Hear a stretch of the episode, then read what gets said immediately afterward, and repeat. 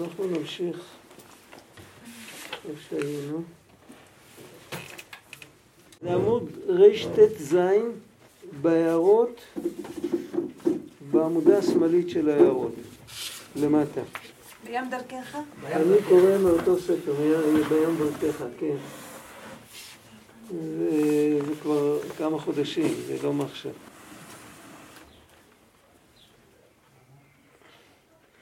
הוא מחלק את התפילה, אה, יש סידורים שאפילו זה מופיע בתוך התפילה, בתוך הסידור.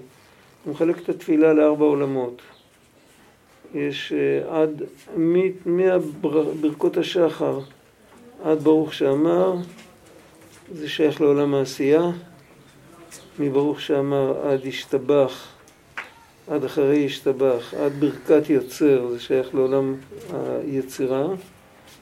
ברכות קריאת שמע, יוצר, אהבת עולם, אה, קריאת שמע, אה, ערב טוב. אה, אמת ויציב, כל זה שייך לעולם הבריאה, ותפילת עמידה שייך לעולם האצילות. זה, זה מה שכתוב בקבלה. זה לא כל כך ברור מה המשמעות של זה, כי אנחנו, אנחנו פה. זה לא חשוב מה אנחנו נעשה, אנחנו תמיד פה. והכי לא מובן זה הסיפור של אה, תפילת עמידה, עולם האצילות, מה בסך הכל בתפילת העמידה אנחנו מבקשים את הדברים האינדיבידואליים שאנחנו צריכים אותם, שחסר לנו. אנחנו בכלל לא בעולם האצילות, אנחנו מבקשים רפואה ופרנסה וגאולה וכל מיני דברים גשמיים לגמרי. מודים על הגשם ומודים על הטוב שבכל עת וערב הבוקר והצהריים אנחנו בתוך הזמן. מה השייכות של תפילת העמידה לעולם האצילות? אז מה שהוא מסביר כאן, ועוד יותר, אה, מישהי שאלה שבוע שעבר, היא לא פה עכשיו, אה, היא שאלה בקריאת שמע, כשאנחנו מכריזים השם אחד, אנחנו מדברים על מדרגה הרבה יותר גבוהה, ערב טוב. אנחנו מדברים על מדרגה הרבה יותר גבוהה מאשר בבקשות שמבקשים ב-18, נכון? פשטות. אז זה עולם הבריאה וזה עולם האצילות. מה המשמעות של זה? בשביל להבין את זה, אז צריך, אולי לא כל כך חשוב לקרוא בדיוק את המילים כאן, צריך להסביר את המושג ערב טוב. את המושג צריך להסביר, המושג הוא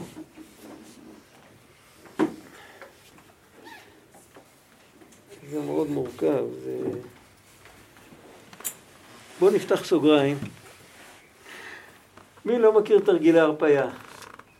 יש פה מישהו שלא מכיר תרגילי הרפאיה? מי לא מכיר תרגילי הרפאיה? אף אחד. כולם מכירים תרגיל הרפאיה, כל מיני וריאציות. עכשיו, יש תרגיל הרפאיה שהוא אה, מאוד מאוד אה, פשוט, שלא צריך הרבה מאמץ. זה נגיד, אתה מסתכל על האצבעות שלך, על הידיים שלך, שהן כל הזמן פעילות וכל זה, הן תמיד, כמעט תמיד במתח. להרפות יד, הרבה פעמים שאתה רוצה לבדוק אם השני מרפה באמת את היד, אתה מרים לו את היד, היד שלו נשארת באוויר, היא לא נופלת. והוא בטוח שהוא ירפא את היד. הוא בטוח, הוא משוכנע. אז אה, מה אומרים לו? אומרים לו, תשמע, תדמיין שזה בלון.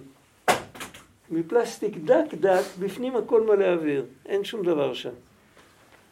מסוגל לדמיין. אם יש לך טיפת ריכוז, אתה יכול לדמיין את זה. אחר כך תדמיין גם את זה.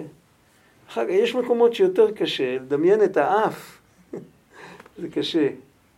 לדמיין את המצח, לדמיין את המוח, את בית הבליעה, את כל, את הריאות, את הלב, את, את המוח. הרבה פעמים זה... יש אנשים שמתמרדים כשאומרים להם לחשוב ככה. זה מפריע להם, זה מעצבן אותם. מה, יש לי ראש של קש, יש לי ראש ריק, בלון נפוח מלא אוויר, אבל סך הכל דמיון. אם אתה מצליח לדמיין את כל הגוף שלך ככה, ואתה נכנס למין הרפאיה כזאת שהכל עובד נכון והכל כאילו, אחרי זה אתה צריך לקום לאט לאט, זה ברור, כן? עכשיו, זה תרגיל שאתה יודע שהוא לא נכון באיזשהו מקום. אתה יודע שזה לא נכון, אף על פי כן, כשאתה אומר את זה לעצמך, זה משפיע.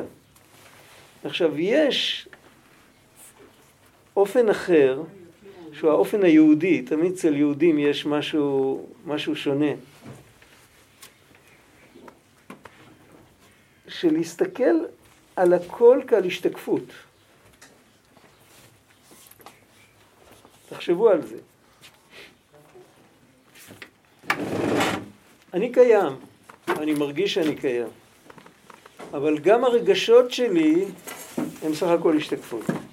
גם מה שאני אוהב, גם מה שאני שונא, גם מה שאני מבין, גם מה שאני רואה וגם מה שאני מרגיש, וגם מה שאני שומע וגם מה שאני מריח. הכל הכל וגם העולם מסביב זה תמיד השתקפות של משהו הרבה יותר עמוק. עכשיו זה אמת, זה לא כאילו, זה לא שאני מדמיין שהיד שלי זה בלון נפוח. אני יודע שזה אמת, עמוק בלב שלי אני יודע שמה שיש למטה יש למעלה והלמטה הוא סך הכל השתקפות של משהו אחר. זה, אם, אם יודעים לחשוב את זה נכון, זה יכול להביא לאותה תוצאה והרבה יותר עמוקה אפילו, מבחינת ההרפייה, אבל יש לזה גם המשך אחר כך. בתרגיל הרפייה שעשינו, שלא עשינו, שרק דיברתי, דיבר, דיברנו אודותיו, בתרגיל הרפייה הזה, זה תרגיל, זאת אומרת, זה, זה תחום בזמן, זה לא אמור לשנות את התודעה שלי, זה רק אמור לתת לי כלי שאם אני מתוח ואני רוצה להירגע, אז אני יכול. זה כל מה שזה עושה לי. אבל חשיבה כזאת, שבן אדם מתחיל לחשוב לאט לאט על כל, הוא עובר על כל הגוף שלו, מההתחלה ועד הסוף, ועל כל דבר כזה הוא אומר, איך שזה נראה, זה לא בלון נפוח. עם הבשר, עם העצמות, עם מחזור הדם, עם כל הוורידים והעורקים והגידים והשרירים, איך שזה בא, כפי שזה, כמו שאנחנו רואים את זה, איך שזה, זה סך הכל השתקפות. זה כמו תמונת ראי של משהו אחר. שום דבר לא מתרחש פה באמת, אנחנו סך הכל משקפים משהו מרובד הרבה יותר גבוה.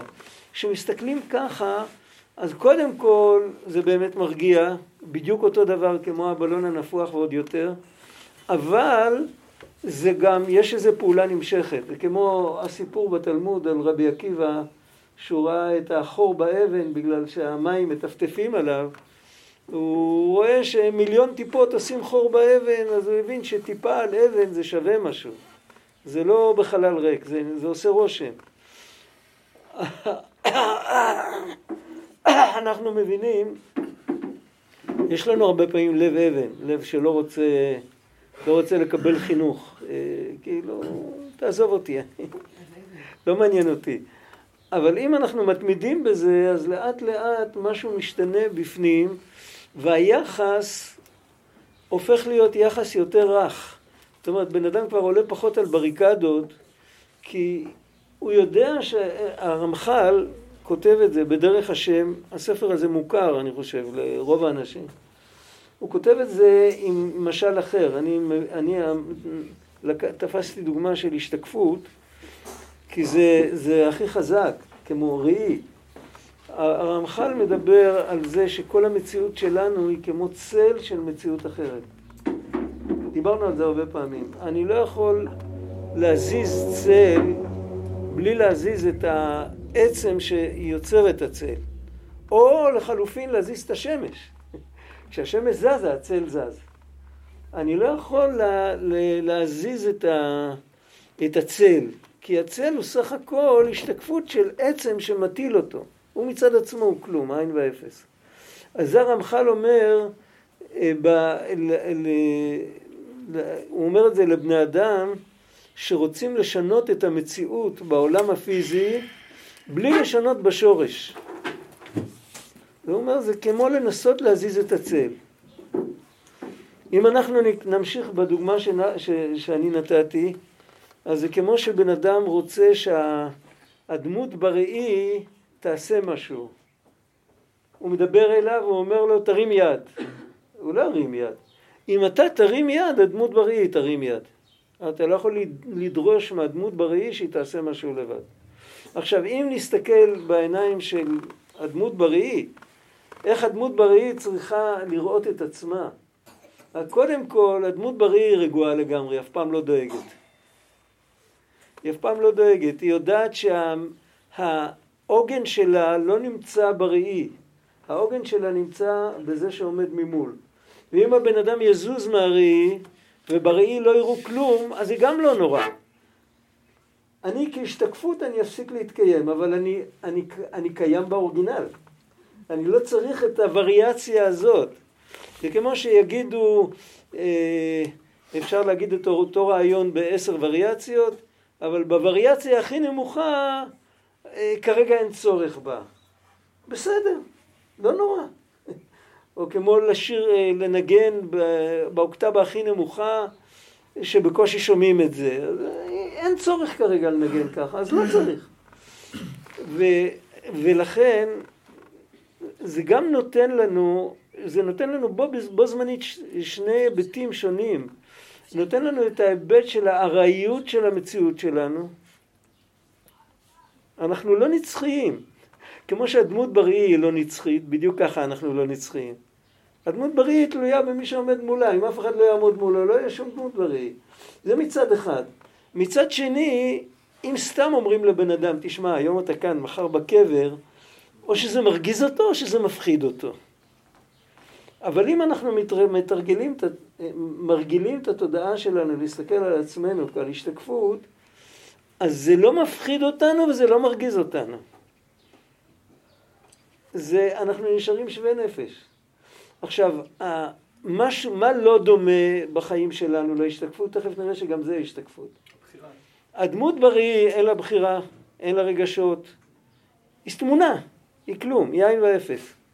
אנחנו, יש לנו רגשות, יש לנו בחירה,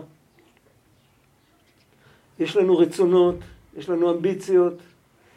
רק אם נתבונן יותר לעומק ולא נסתכל רק על היד או על הרגל או על הנעל, אלא נסתכל גם פנימה על הרגשות ועל האמביציות, על הרצונות, על ההיגיון, על התודעה, על כוח הבחירה, אם נסתכל על הכל ונכניס לעצמנו בראש שבעצם כל זה גם כן רק השתקפויות.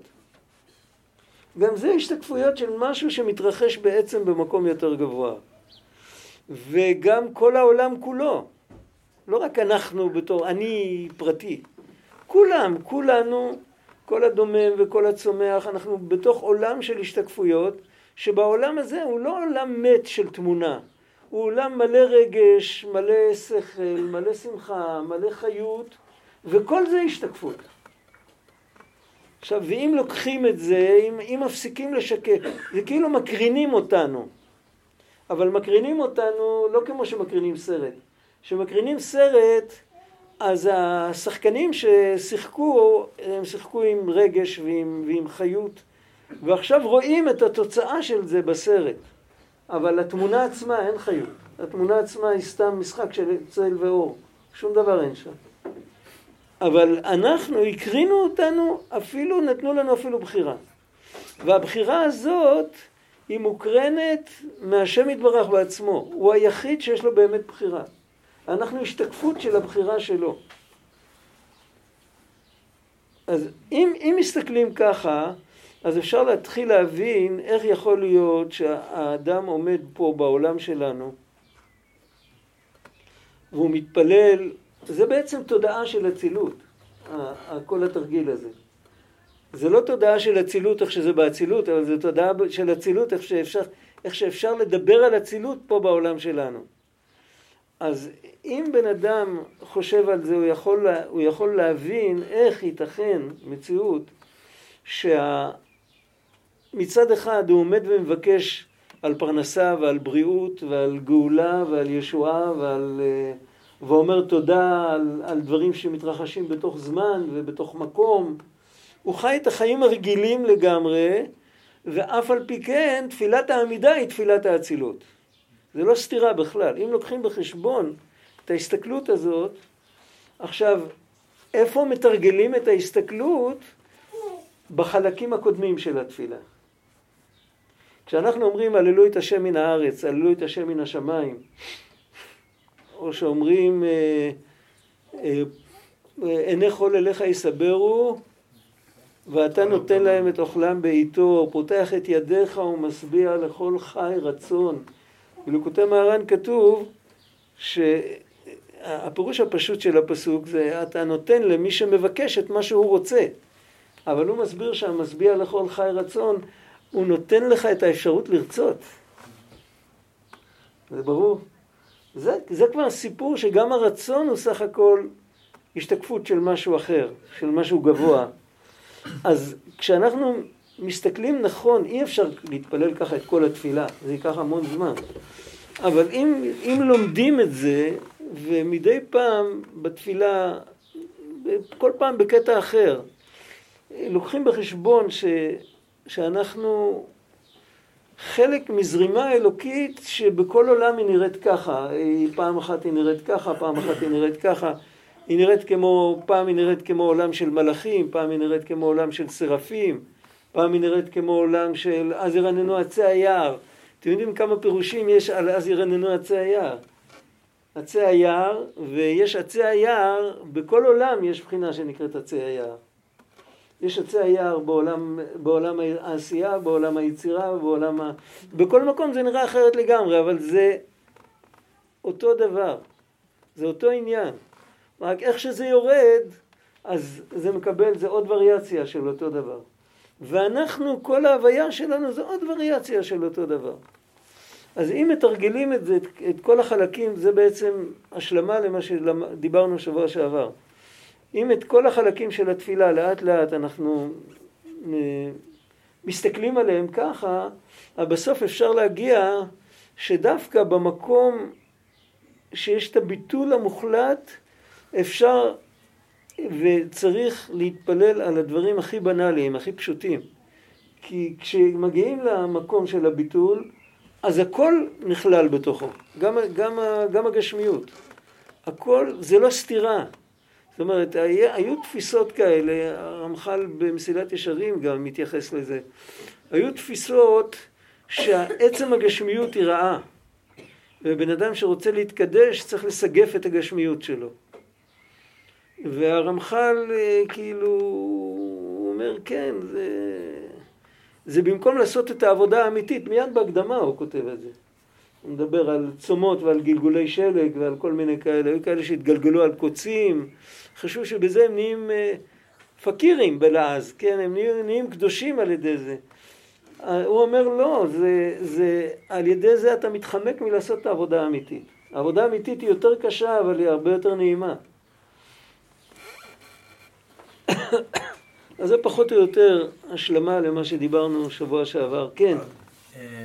הרב גד, שמעתי איזו דעה שאמרה, שאומרת שהמילה נבל באנגלית, נבל? נבל זה הרפ.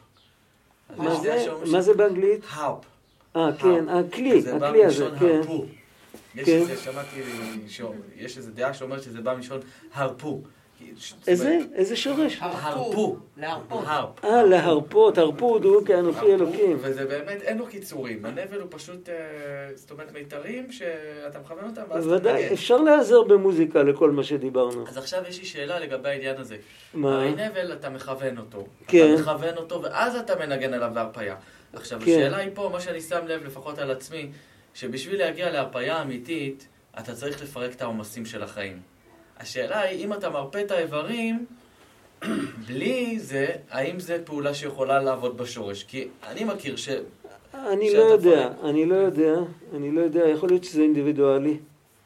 יכול להיות שזה אינדיבידואלי, כי תלוי כמה החיים לוחצים על הבן אדם, אתה מבין אותי? יש כאלה שקודם כל שאני אהיה בסדר, אחר כך נדבר על כל היתר, והם מצליחים. ויש כאלה שלא.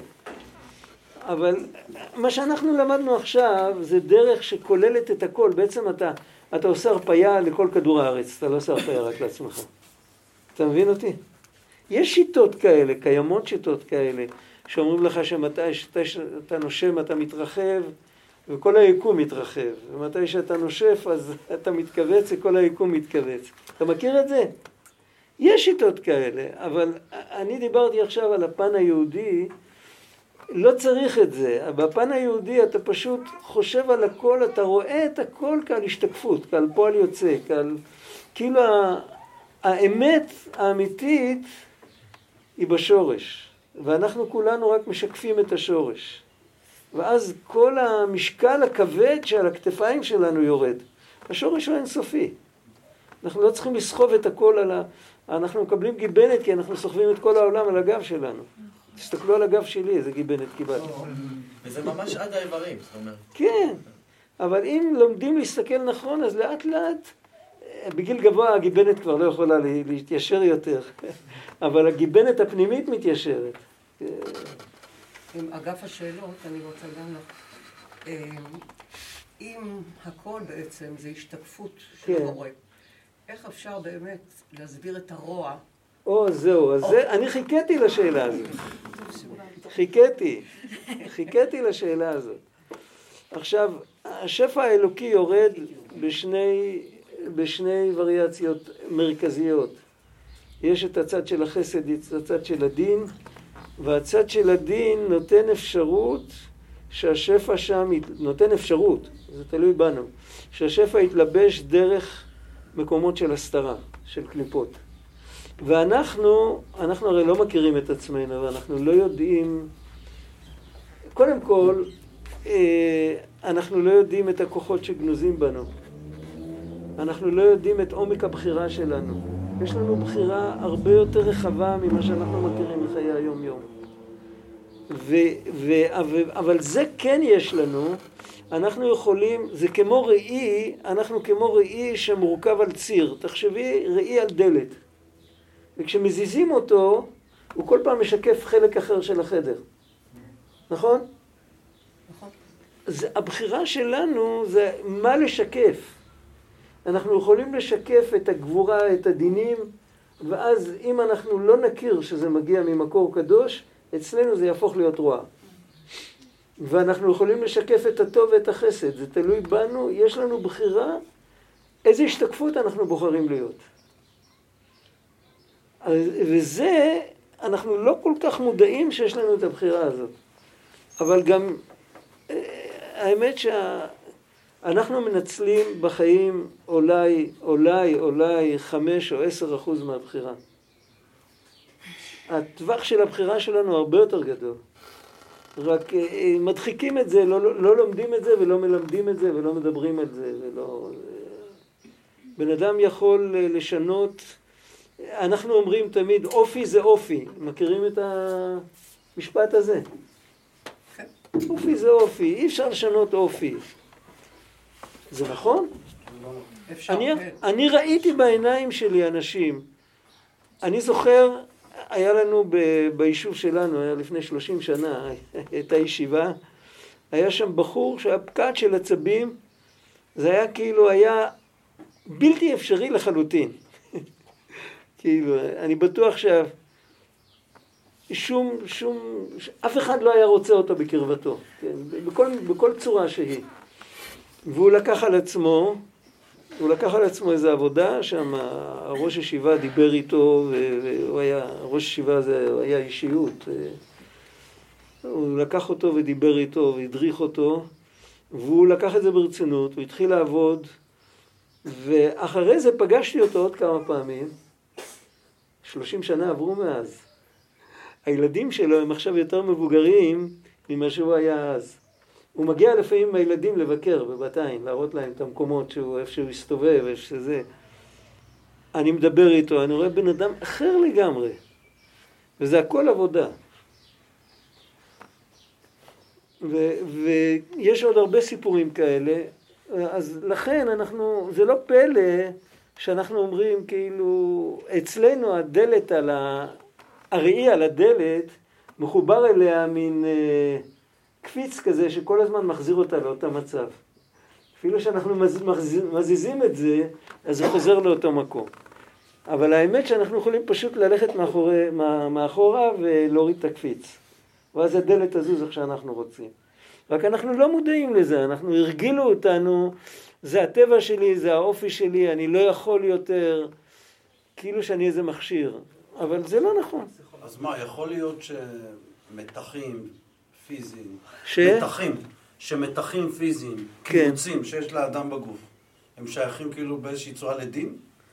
כאילו יכול להיות, ש- מסביר להניח, בכל אופן, אם בן אדם, אפילו עוד לפני שהוא משנה את המבט שלו לחסד, אם הוא רק מקבל את זה שזה סך הכל השתקפות של מימד יותר עמוק, ושם הכל, שם זה ים שאין לו סוף והכל הכל טוב שם. רק איך שזה משתקף אצלי, זה נראה ככה וככה, אם הוא מאמין בזה עד הסוף, לאט לאט הוא נרגע. כי זה איך- כבר לא איך הוא. מאמינים לזה?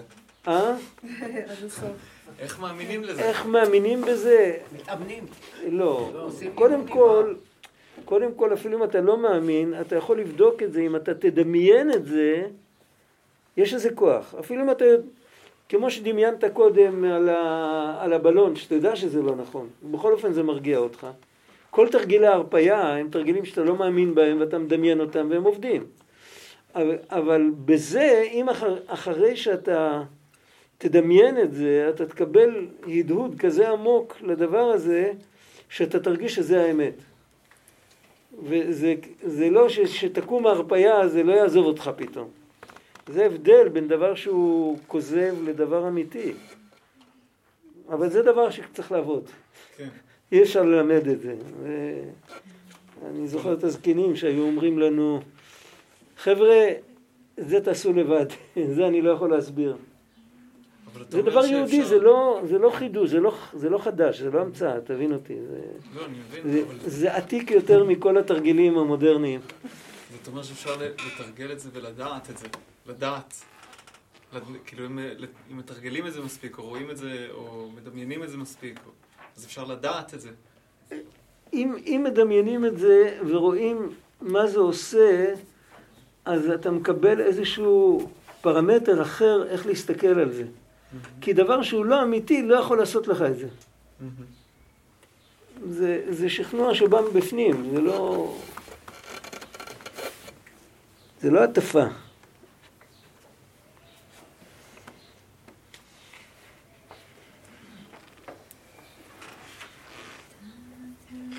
טוב, עכשיו אנחנו נעבור דף. יש לנו ברי"ט אה, פרק על אה, תקלות, מה שנקרא קשיים בהרגשה. בכל דבר, בכל מערכת הוראות יש תמיד מה עושים כשיש תקלה, נכון? אז אה, יש לפעמים, בן אדם לא מסוגל להרגיש, לפעמים אדם מתחיל להתפלל והוא מרגיש שהוא לא יכול להצליח לעלות להרגשות גבוהות. אנחנו קוראים לזה, הקמתי על צד שמאל, מוכר? כאילו. לכל אחד יש את המאניה דיפרסיה שלו, הפרטית. לכל אחד יש את העליות והירידות האלה, וזהו, אחד קם על צד שמאל.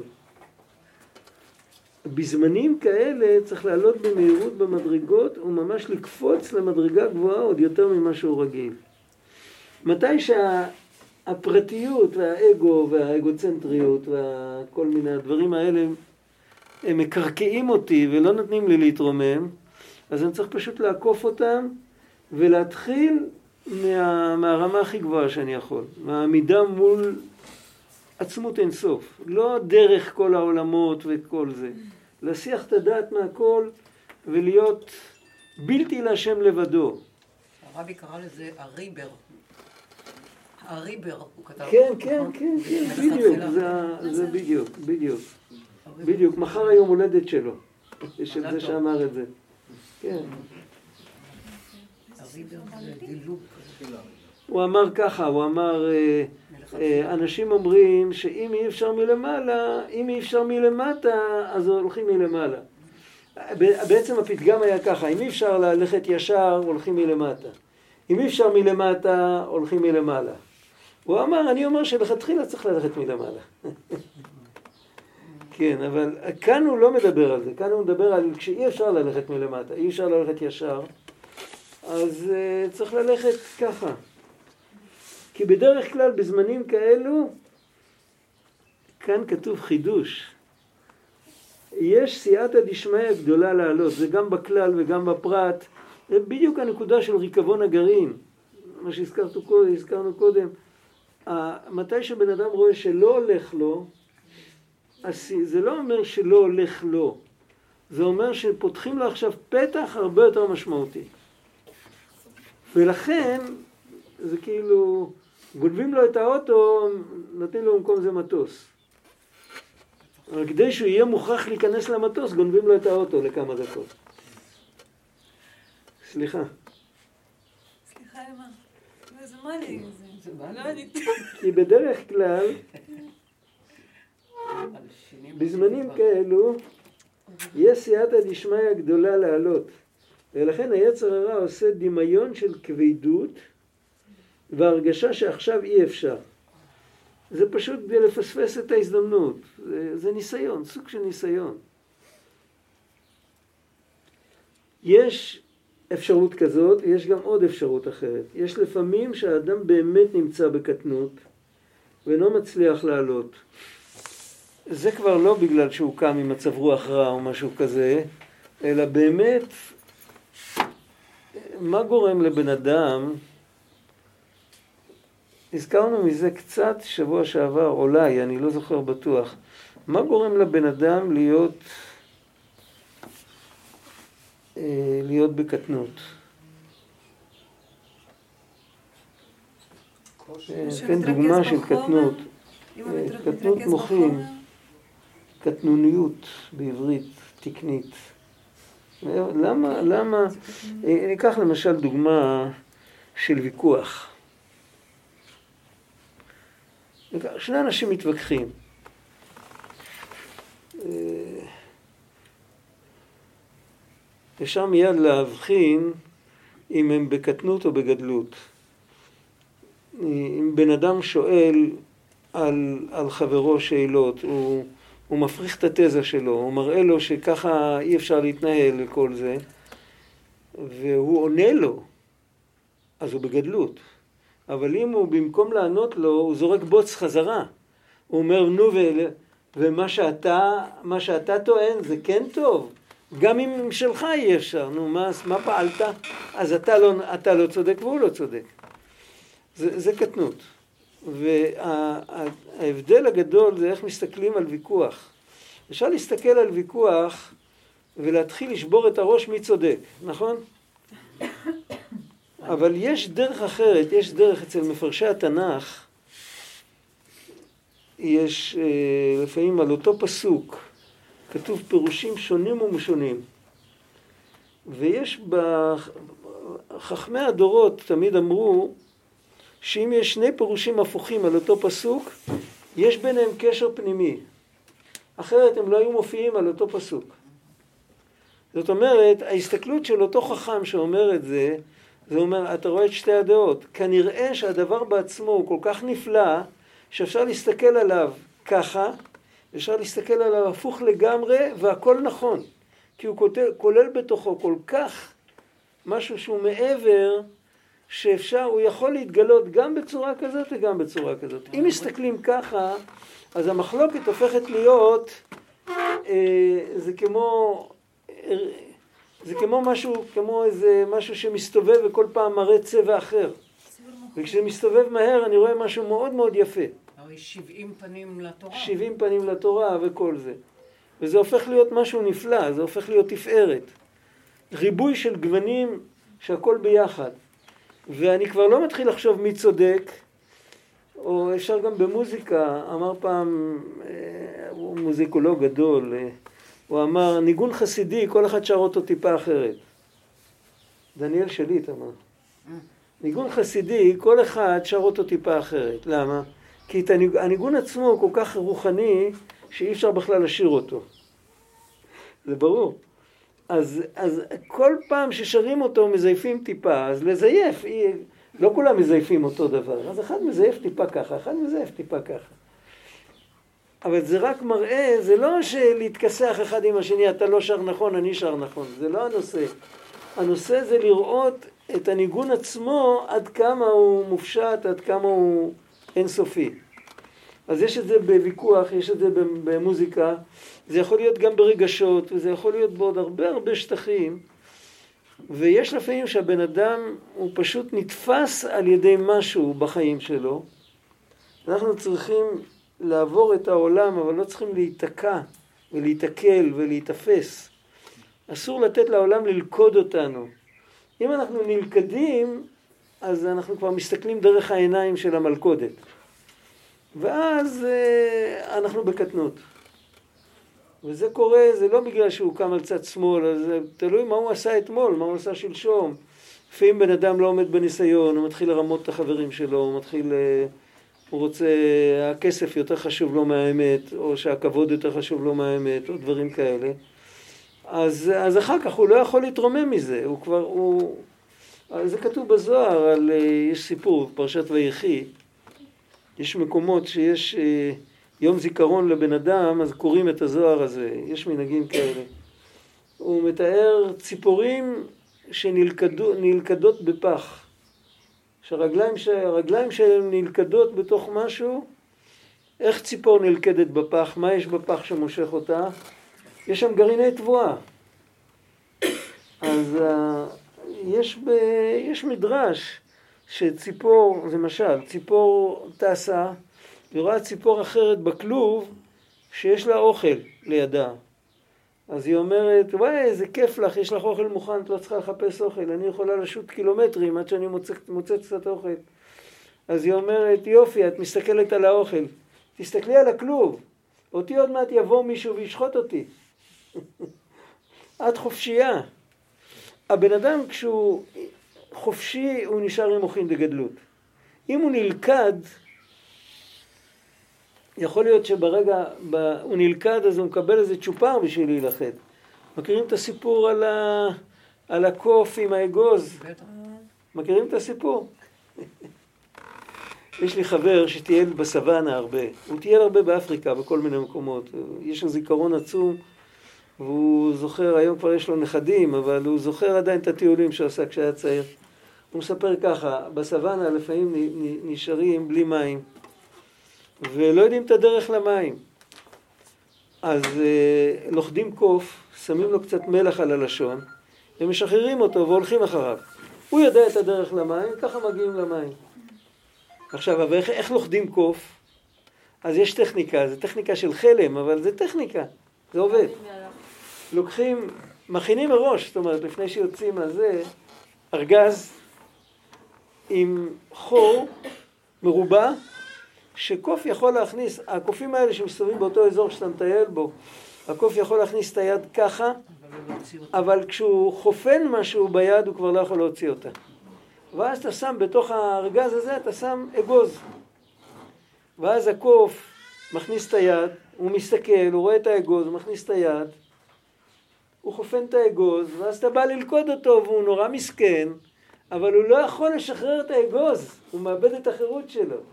המזל שלו שאף אחד לא צריך אותו, אחרי שהוא מראה איפה המים, אז אה, לוכדים אותו רק בשביל לשים לו את המלח על הלשון. זה הסיפור, ואנחנו כולנו נלכדים עם אגוז כזה. וכשאנחנו הולכים עם האגוז הזה, אז אנחנו הופכים להיות באמת קטנוניים, ואז באמת התפילה היא קשה לנו. היא... כמובן שהרציו מספר לנו כל מיני סיפורים. או שאני לא מאמין בזה, או שזה לא רלוונטי למאה ה-21, או ש... לא יודע, מיליון סיפורים יכול לספר. אבל האמת שהטקסט הכי עתיק יכול לרגש כל בן אדם. אם הוא בגדלות מוחין, אם הוא בקטנות מוחין, ו... אז עכשיו, זהו, אי אפשר להחזיר את מה שהיה, אני, זהו, אני, אני עכשיו בקטנות. אני עכשיו בתוך מצב לחוץ, ואני הפכתי להיות ממש אה, עבד של המציאות. איך אני מתרומם? איך אני יכול להתחיל להתפלל? על זה כבר לא עוזר להתחיל להרקיע שחקים וללכת מלמעלה, ופה זה לא שייך אליי. אז מה שהוא אומר, באותו רגע צריך להחזיק חזק באיזה מדרגה שהוא כן מצליח להרגיש. ולפעמים כשבן אדם בקטנות, אז הוא יכול להרגיש כמה רע זה להיות בקטנות, אז שיתפלל על זה שהשם יוציא אותו מהקטנות. אין מה לעשות. כרגע זה המצב. תהיה אמיתי. כשהם נמצאים בקטנות, לא תמיד מרגישים שאתה בקטנות, אתה סתם... נכון, אבל אני מרגיש שלא הולך לי. אני לא, אני לא מזהה שאני בקטנות. לא, זה, זה צריך להיות קצת גדול בשביל לזהות כשאנחנו קטנים. אתה כבר מזהה, אתה כבר לא בקטנות. אם אני מזהה, אז אני כבר לא לגמרי בקטנות. אבל נכון, נכון. האדמו"ר מגור, הבית ישראל, היה לו שני פתגמים שהיה אומר לפעמים לאנשים צעירים. לפעמים היה אומר בן אדם, אתה עוד לא כזה קטן שאתה צריך כל כך להתנפח ולהחזיק את עצמך כל כך גדול. ולפעמים היה אומר להפך, אתה עוד לא כל כך גדול שאתה צריך כל כך להנמיך את עצמך. הצנוע ידוע. כן. איך אומרים, הנסתר המפורסם. כי אחד, המ... ולשמוח בזה, כי אחד המרבה ואחד הממעיט, ובלבד שיכוון ליבו לשמיים. ואפילו אם הוא נשאר רק במדרגה הראשונה, והוא לא מצליח כלום, הוא נשאר עם הקטנות שלו, הוא נשאר בעולם העשייה, אז הוא צריך לשמוח. על שנותן למלך שעשועים של קבלת עול. הדרגה הראשונה ב... ב... בעבודת האדם זה לקבל על עצמו על מלכות שמיים. זה הדבר הראשון שהוא צריך לעשות, ואם הוא לא יכול ללכת הלאה, אז זה גם טוב.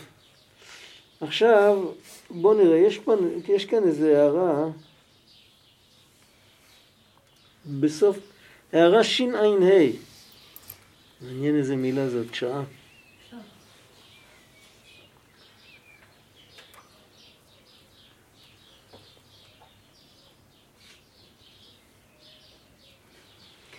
הוא נותן המלצה שבדרך כלל בן אדם לא יעלה בהערה הזאת, שבן אדם לא ינסה לקפוץ בבת אחת למקומות גבוהים, אלא שיתחיל לאט לאט. יתחיל לאט לאט, אפשר להגיד, אה, קודם כל לדעת שיש עליו בעל הבית ושהוא צריך לעבוד אותו. אחר כך שהוא מחיה אותו, לא סתם בעל הבית לא מחיה אותי, השם מחיה אותי. ואחר כך להגיע לאט לאט למדרגות ההשגות יותר טוטליות, כמו שדיברנו קודם על השתקפות וכל זה, זה כבר השגה גבוהה. למה הוא אומר, למה, למה להגיע לאט לאט? ראשית, א', ראשית זה הסדר הנכון של פנימיות העבודה והתפילה, והוא המתאים ביותר לבניין הנפש. הבן אדם פותח את העיניים בבוקר עם קורי שינה, הוא צריך ללכת לאט לאט. הוא לא יכול בבת אחת להגיע למקום גבוה. ב' הוא מסייע להתרכז. כשיש אה, דיס, דיסציפלינה, שיש שיטה, שיש אה, משמע, מסגרת, משמע. ואתה יודע מה קודם ומה אחר כך, אתה מתרכז לפי הסדר של התפילה, אתה מסתכל במילים וכל זה, אז אה, זה עוזר לך. כשיש לאדם דברים ברורים מה לעשות ולחשוב ולהרגיש, זה נותן חשק ומסייע להצליח להתרכז. באופן כזה זה ג' כשחוזרים על ההבנות והרגשות שוב ושוב, מתחזקות ולבנות כראוי. הבן אדם צריך ללכת את הדרך הזאת הרבה פעמים, אז אם הוא עושה את זה בצורה מסודרת ומאורגנת, אז זה יותר טוב. אבל צריך לזכור שזה לא תורה מסיני, זאת אומרת, מותר להפר את, ה, את הסדר הזה. כל אחד צריך, ל... התפילה היא תמיד עם, עם, עם פנייה אל האלוקים, אבל גם עם חץ אחד, זה חץ עם שני שפיצים. צד אחד מופנה אל האלוקים, צד אחד אל עצמנו. אנחנו צריכים לשים לב איפה אנחנו נמצאים. ואם אנחנו נמצאים במקום שצריך לחרוג מהסדר הרגיל, אז אנחנו צריכים לעשות את זה. כל אחד יודע על זה נאמר, לב יודע מרת נפשו. כל אחד יודע את האמת, מתי... הרב, אפשר שאלה? כל כך הרבה שאלות שאלו, ואף אחד לא שאל אם אפשר לשאול. מה קורה כתוצאה מההרפאיה? לאן זה מביא? בן אדם עושה אה, הרפאיה... אה, על איזה הרפאיה אתה מדבר? אתה היית בהתחלה, בהתחלה? הייתי בהתחלה, לא בהתחלה, בהתחלה. אה, אז זהו, אז דיברנו על שניים. אה, מה אתה שמעת? איזה, הרפאיה שמעת? על הבלון ועל ההשתקפות. על מה? על הבלון ועל ההשתקפות. אוקיי, בסדר, אז כן היית בהתחלה. אז אה, מה ההבדל? יש הבדל גדול ביניהם. אתה מתרגל הרפאיה? כן. יש פה הרבה אנשים שמתרגלים הרפאיה, בגלל זה זה מאוד מעניין. אני שואל אה, לאן אפשר להגיע עם זה. אפשר לתרגל את זה כל אחד בבית, זה לא... זה... זה... זה פשוט, זה טוב, אתה יודע מה, אפשר לשפר ראייה, אפשר לשפר תפקוד של הגוף, אם בן אדם, השרירים שלו קצרים מדי והוא... במקום לעשות ניתוח ולהאריך רצועות בצורה מלאכותית כמו שעושים היום, אז פשוט הכל מתרפא והבן אדם פתאום נושם והוא חי והוא לא צריך להיות ככה כל היום, הוא, הוא לוקח לעצמו זמן, ודאי, זה, הרבה ספרים נכתבו על זה. מה מבחינת אה, מה שנקרא השגות רוחניות? לא, זה, זה, יכול, זה יכול לפרק עכבות שמפריעות לך להיכנס להשגות רוחניות. אבל זה לא ה... זה רק, זה כמו שאומרים, מה קורה כשאני מטאטא את החדר? אני מטאטא את החדר, אחר כך אני יכול להכניס אורחים, אבל אני יכול גם לא להכניס אורחים. זה ברור. זה, זה צד אחד. ההרפאיה השנייה שדיברנו, של ההשתקפות, אם מתמידים בה, אז זה משנה גם משהו בתודעה. הבן אדם, מעצם התרגיל עצמו, יכול להגיע לדבקות באלוקים. זה, זה כבר, זה דרך חיים, זה לא רק, זה לא רק הרפאיה. בכל דרכיך די. ההתחלה זה מגיב אותו דבר, תמיד ככה. זה...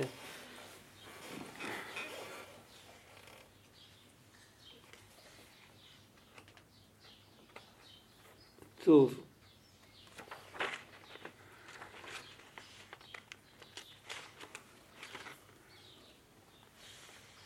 עכשיו יש פה אות ו'. זה קבלה, זה תלוי בכם. זה לא בדיוק קבלה, אבל זה, זה משהו מאוד פנימי, זה מסמך, כמו שאומרים, שבן אדם שעובד את השם כתב את עצמו שם. זה לא המדרגה שלנו, אבל הוא כתב את זה והדפיס את זה, וזה רק כמה שורות בודדות, למטה המון הערות, ואנחנו יכולים להקשיב. אה, לא, לא, להזיק זה לא יכול להזיק לנו. אם זה יעשה לנו משהו, אני לא יודע. הוא כותב ככה, הכותרת זה אור הייחוד, אור התפילה. ייחוד זה עבודה מאוד גבוהה. יש מאותו, מאותה כתיבה, זה הרב מורגנשטרן. יש מהתלמידים שכתבו, הם כתבו על תורת הייחוד, שזה בעצם תורת הבעל שם טוב, הם כתבו מפיו אה, קונטרס שלם ושזה זה ממש, זה עמוק, זה, ניסיתי לקרוא את זה, זה, לא מוכרים את זה. מישהו הביא לי, מישהו גנב כאילו. וניסיתי לקרוא את זה, אני נאבדתי בדרך. כאן הוא מדבר על אותו כיוון, אבל לא בצורה כזאת. אז יכול להיות ש...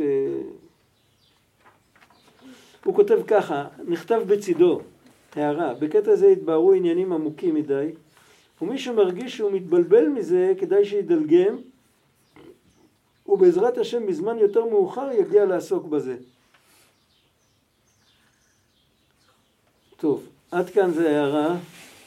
אנחנו ננסה, אם זה יבלבל, אז נפסיק, מה יכול להיות? לא ייתנו לנו מכות. אנחנו מבולבלים במילא. כן. התבאר שעומק עבודת התפילה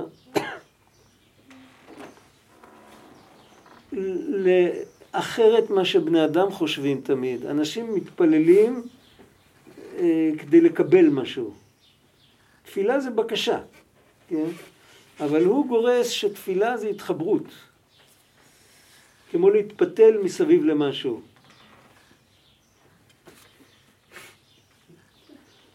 עומק עבודת התפילה לזכות להרגשה, סליחה, להכרה והרגשה עמוקה יותר במציאות השם יתברך וייחודו.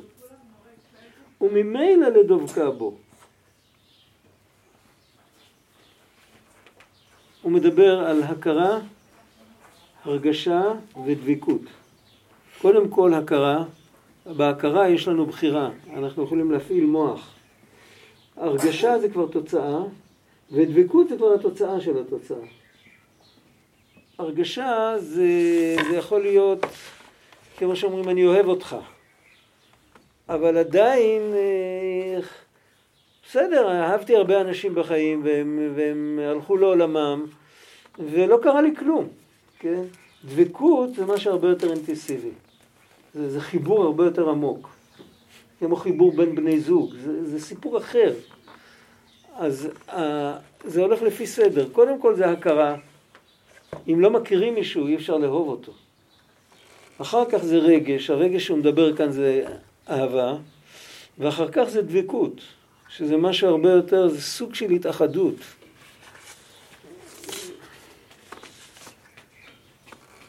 וכל זה נמצא בתוך התפילה. כשאנחנו פותחים את הסידור זה לא כל כך מהר קופץ לנו לתוך המילים. המילים נראים, נראים מילים פשוטות, אבל אם אנחנו שם, אז אנחנו רואים במילים משהו חדש. עכשיו זה אומר, זה אומר ככה, הוא אומר הכרה והרגשה במציאות השם יתברך וממילא לדבקות בו והנה באמת תכלית עבודת התפילה היא להגיע להרגשת האור האלוקי בתפילה עד כדי התפשטות הגשמיות, דהיינו שהאדם ירגיש רק את השם יתברך. ובואו לא נחשוב שזה קבלה גבוהה.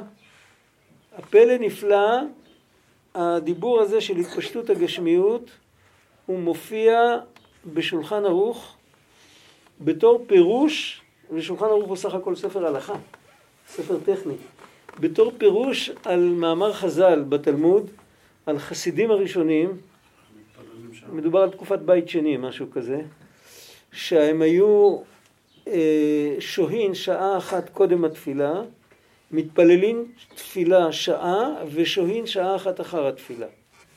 זאת אומרת שכדי להתחיל להתפלל הם היו צריכים להתכונן, וכדי לצאת מהתפילה לחיי החולין הם היו צריכים גם כן איזה מהלך. ועליהם אומר השולחן ערוך, מה היה, מה זה, מה זה השעה הזאת לפני והשעה הזאת אחרי? כי הם היו מעלים את עצמם למקום של התפשטות הגשמיות. והוא מוסיף עוד ביטוי בשולחן ערוך, קרוב למעלת הנבואה. וככה כותב גם רבי אברהם בן הרמב"ם, הידוע, הוא, יש לו, המספיק לעובדי השם, זה תורגם רק, אה, אני חושב, פחות ממאה שנה שתרגמו את זה מערבית. זה היה כל השנים בכתב יד אה, בספרייה של ששון בבגדד, ואחרי זה בבומביי. זה לא מצאו את זה, אחרי זה זה הגיע ללונדון. בסוף מישהו ריחם על זה והדפיס את זה ותרגם את זה וזה. יש שם פרק על התבודדות, אז הוא מסביר שהנביאים הלכו בדרך של ההתבודדות. ההתבודדות זה לא סתם אה, לפרוש מחברת בני אדם, זה להיכנס למקום כל כך עמוק בפנים, שפוגשים את הקדוש ברוך הוא. הוא היה, הוא העריך מאוד את הסופים. כן, היה... הוא היה סופי, כן. הוא היה סופי, אבל... אה, הוא היה יהודי. היה יהודי, אבל אה, יש מכתב, כן. דרך אגב, כן, שמצאו כן. אותו ב- בגניזה הקהירית, שה- כן, כן, כן. שתושבי העיר מתלוננים עליו. כן, כן, כן, לשנות כן, את ה- כן, כן, ידוע. עכשיו, לשנות. ה- התפילה. ה- ה- זה קטע מאוד עמוק, הפרק הזה, הפרק על התבודדות שם הוא פרק קשה, שצריך ללמוד אותו, אבל על כל פנים, זה בעצם הלוז של התפילה. רק מה, למה שאנחנו נתפלל?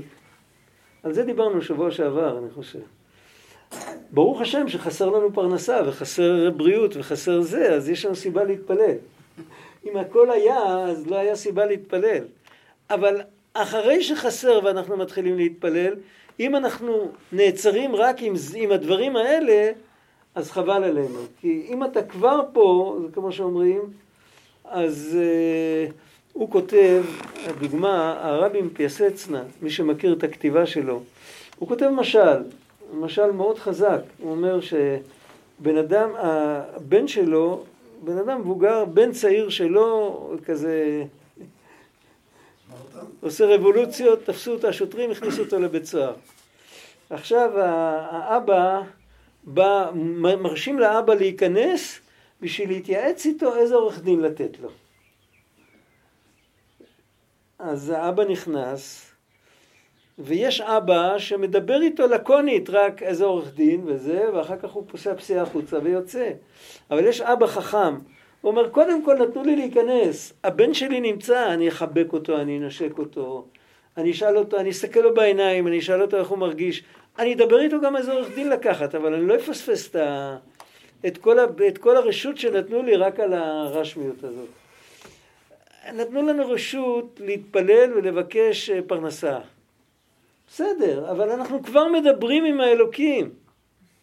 צריך להבין שעצם התפילה היה בברדיצ'וב, היה יהודי, אה, הכרנו את הבן שלו, הבן שלו נפטר בירושלים ב... אה, לא כל כך לפני הרבה שנים. הוא היה, קראו לו רבי ברוך, האבא, לאבא קראו רבי ברוך.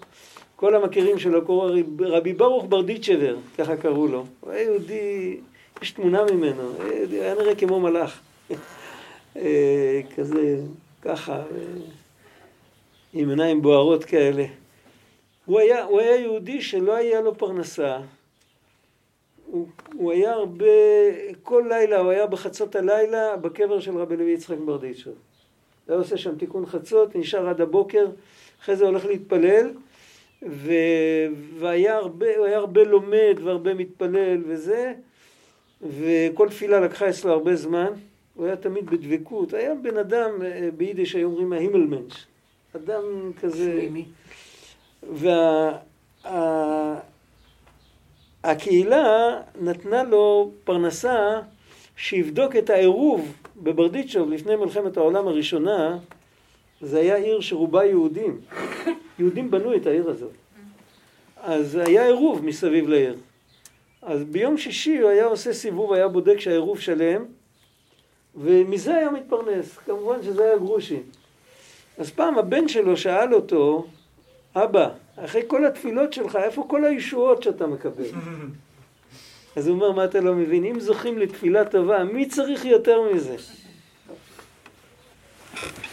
אז זה, זה משלים את אותו, כאילו, בסוף הוא לא, כן עורך דין, לא עורך דין, אבל ראיתי את, ה, ראיתי את הבחור, חיבקתי אותו. אנחנו כבר בקשר עם האלוקים, אז בואו נרגיש אותו עד הסוף, ובואו נבנה את היחס שלנו נכון.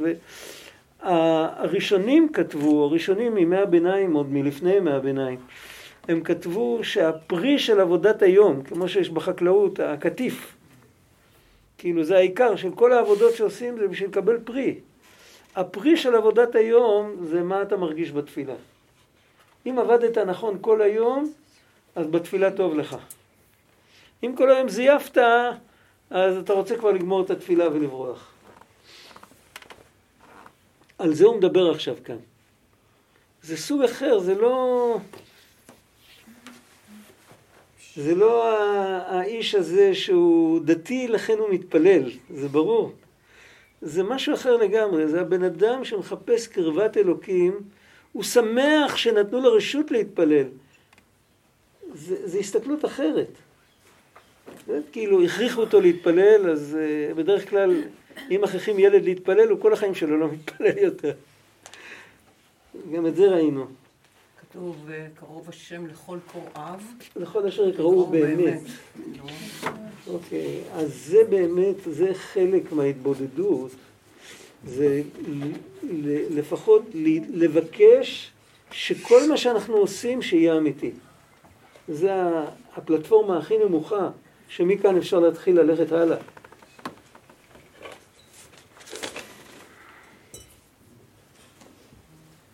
הרב, כן. מה זה התפשטות הגשמיות? מה זה התפשטות הגשמיות? הוא כותב, התפש... ההתפשטות הגשמיות שם, אני חשבתי, ש... אני הרגשתי שלא הסברתי עד הסוף. זה טוב. ההתפשטות הגשמיות זה שכרגע זה לא מסתיר לי את הקשר שיש לי כאילו, עכשיו אני, אתה יודע מי שמרגיש את זה בעולם שלנו, דיברתי פעם עם שחקנים, היה לי פעם, היה לי פעם שיעור בתל אביב על ספסל בגן ציבורי, היו באים חבר'ה מהקאמרי. זה היה משהו מאוד נחמד.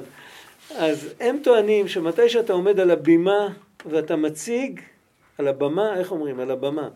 ואתה מציג, אתה לא צריך לשירותים, ואתה לא רעב, ואתה לא צמא, ואתה כאילו, הגוף שלך מנוטרל. עכשיו אתה שקוע בזה והכל היתר איננו. זו דוגמה קטנה, כן, כאילו, זה לא מסתיר עכשיו.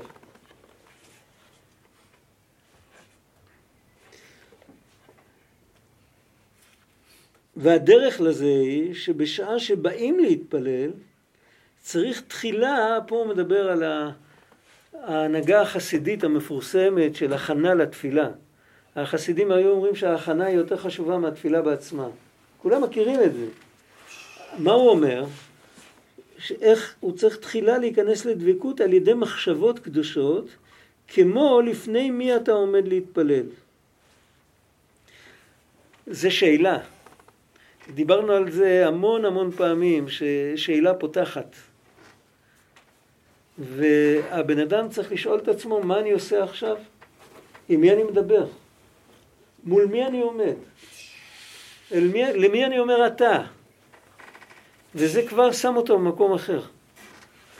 ועכשיו, לאט לאט, הוא יכול להיכנס להרגשת האור האלוקי והתבונן בגדלות השם יתברך ואור ייחודו. זה מאוד אינדיבידואלי. היינו בחורים צעירים. אני הייתי בחור טרי אחרי צבא, ממש. יצאתי מהתנור, כמו שאומרים. בגיל הזה שכולם נוסעים להודו, הלכתי ללמוד בישיבה, והיה לי שם חבר, שהיה שנתיים צעיר ממני, ולמדנו ביחד. עכשיו, הוא אומר לי יום אחד, תשמע, אין דעותיהם שוות, תכתוב לי על דף נייר מה אתה חושב לפני התפילה, אני אכתוב לך על דף נייר מה אני חושב לפני התפילה. טוב, שמעתי בקולו, כתבתי לו דף, הוא כתב לי דף, החלפנו את הדפים, הוא כבר לא בחיים, הוא הפך להיות אחר כך בן אדם מפורסם, הוא כתב ספרים, הוא היה, הוא היה גאון. ו, ואחרי זה הוא אומר לי, אני לא אמרתי לו כלום, אבל מה שהוא, חשב, מה שהוא כתב היה נראה לי מאוד מאוד גבוה. הוא דיבר על עולמות עליונים ועל כל מיני... ומה שאני כתבתי היה ממש פשוט, אני כתבתי על הדומם ועל הצומח ועל החי ועל גרגרי חול ועל... ושכל דבר זה מלא חיות. שהחלפנו, כשהוא קרא, החזיר לי את הדף שלי והחזרתי לו את הדף שלו, הוא אמר לי, באמת אין דעותיהם שוות. כאילו.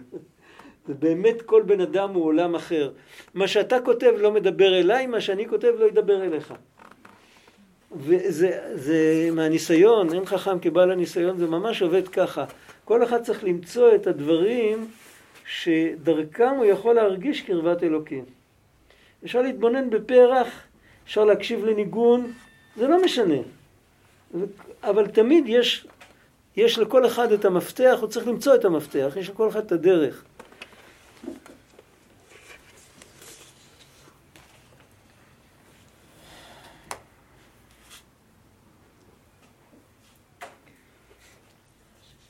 ועוד, הוא מוסיף עוד נקודה, גדולת, גדולת השם ואור ייחודו. האור של הייחוד, על זה צריך לדבר יותר באריכות, אולי נדלג את זה עכשיו. מי יכול, מי שיש לו ספר, שישים סימן על המילה הזאת, ו... ואם יוכל לחשוב גם בשמות הקדושים, הוא נותן כאן, על פי קבלה, הוא נותן כאן אה, כמה שמות שאם בן אדם חושב אותם, זה יכול לפתוח לו פתח להתקרב. הוא לא מפרש אותם. הוא לא, הוא לא מפרש אותם. זה לא, הוא לא מדבר על שמות אה, אה, מסובכים קבליים, כוונות האריזה. הוא מדבר על השמות, השמות שאנחנו מבטאים בתפילה. אלוקים, אדנות, אל, שדי, צבאות, כל הדברים האלה, להיכנס לעומק של המשמעות של השמות, לפני שמתחילים להתפלל. לכל שם, את זה צריך לדבר גם יותר באריכות, כל שם יש לו איזה משמעות. יש שמות שגם משתמשים בהם גם בעולם האנושי, בין אדם לחברו. בתנ"ך אלוהים זה שופט. כן, בהחלט. ו- וזה גם הקדוש ברוך הוא. צריך לראות לפי ההקשר. עד שיזכה להרגשת הייחוד, להרגיש את אור השם יתברך ושאין עוד מלבדו. המשל שדיברנו בהתחלה על ההשתקפות מאוד יכול לעזור פה, בקטע הזה. בקטע שלפני התפילה. אנחנו דיברנו על זה, איך שאנחנו רואים את זה בתוך, ה, בתוך הטקסט של התפילה. אה, משליך כחוק כפיתים, לפני קראתו מי יעמוד, אה, כאילו על תנינים וכל תאומות, כל מיני, בתוך התפילה לשלב את זה, אבל הוא מדבר כאן לפני התפילה, לפני התפילה זה עוד יותר קל, כי אז אתה בוחר את המילים שלך, אתה לא צמוד לאיזה, לשום משהו שמכתיבים לך אותו. אז...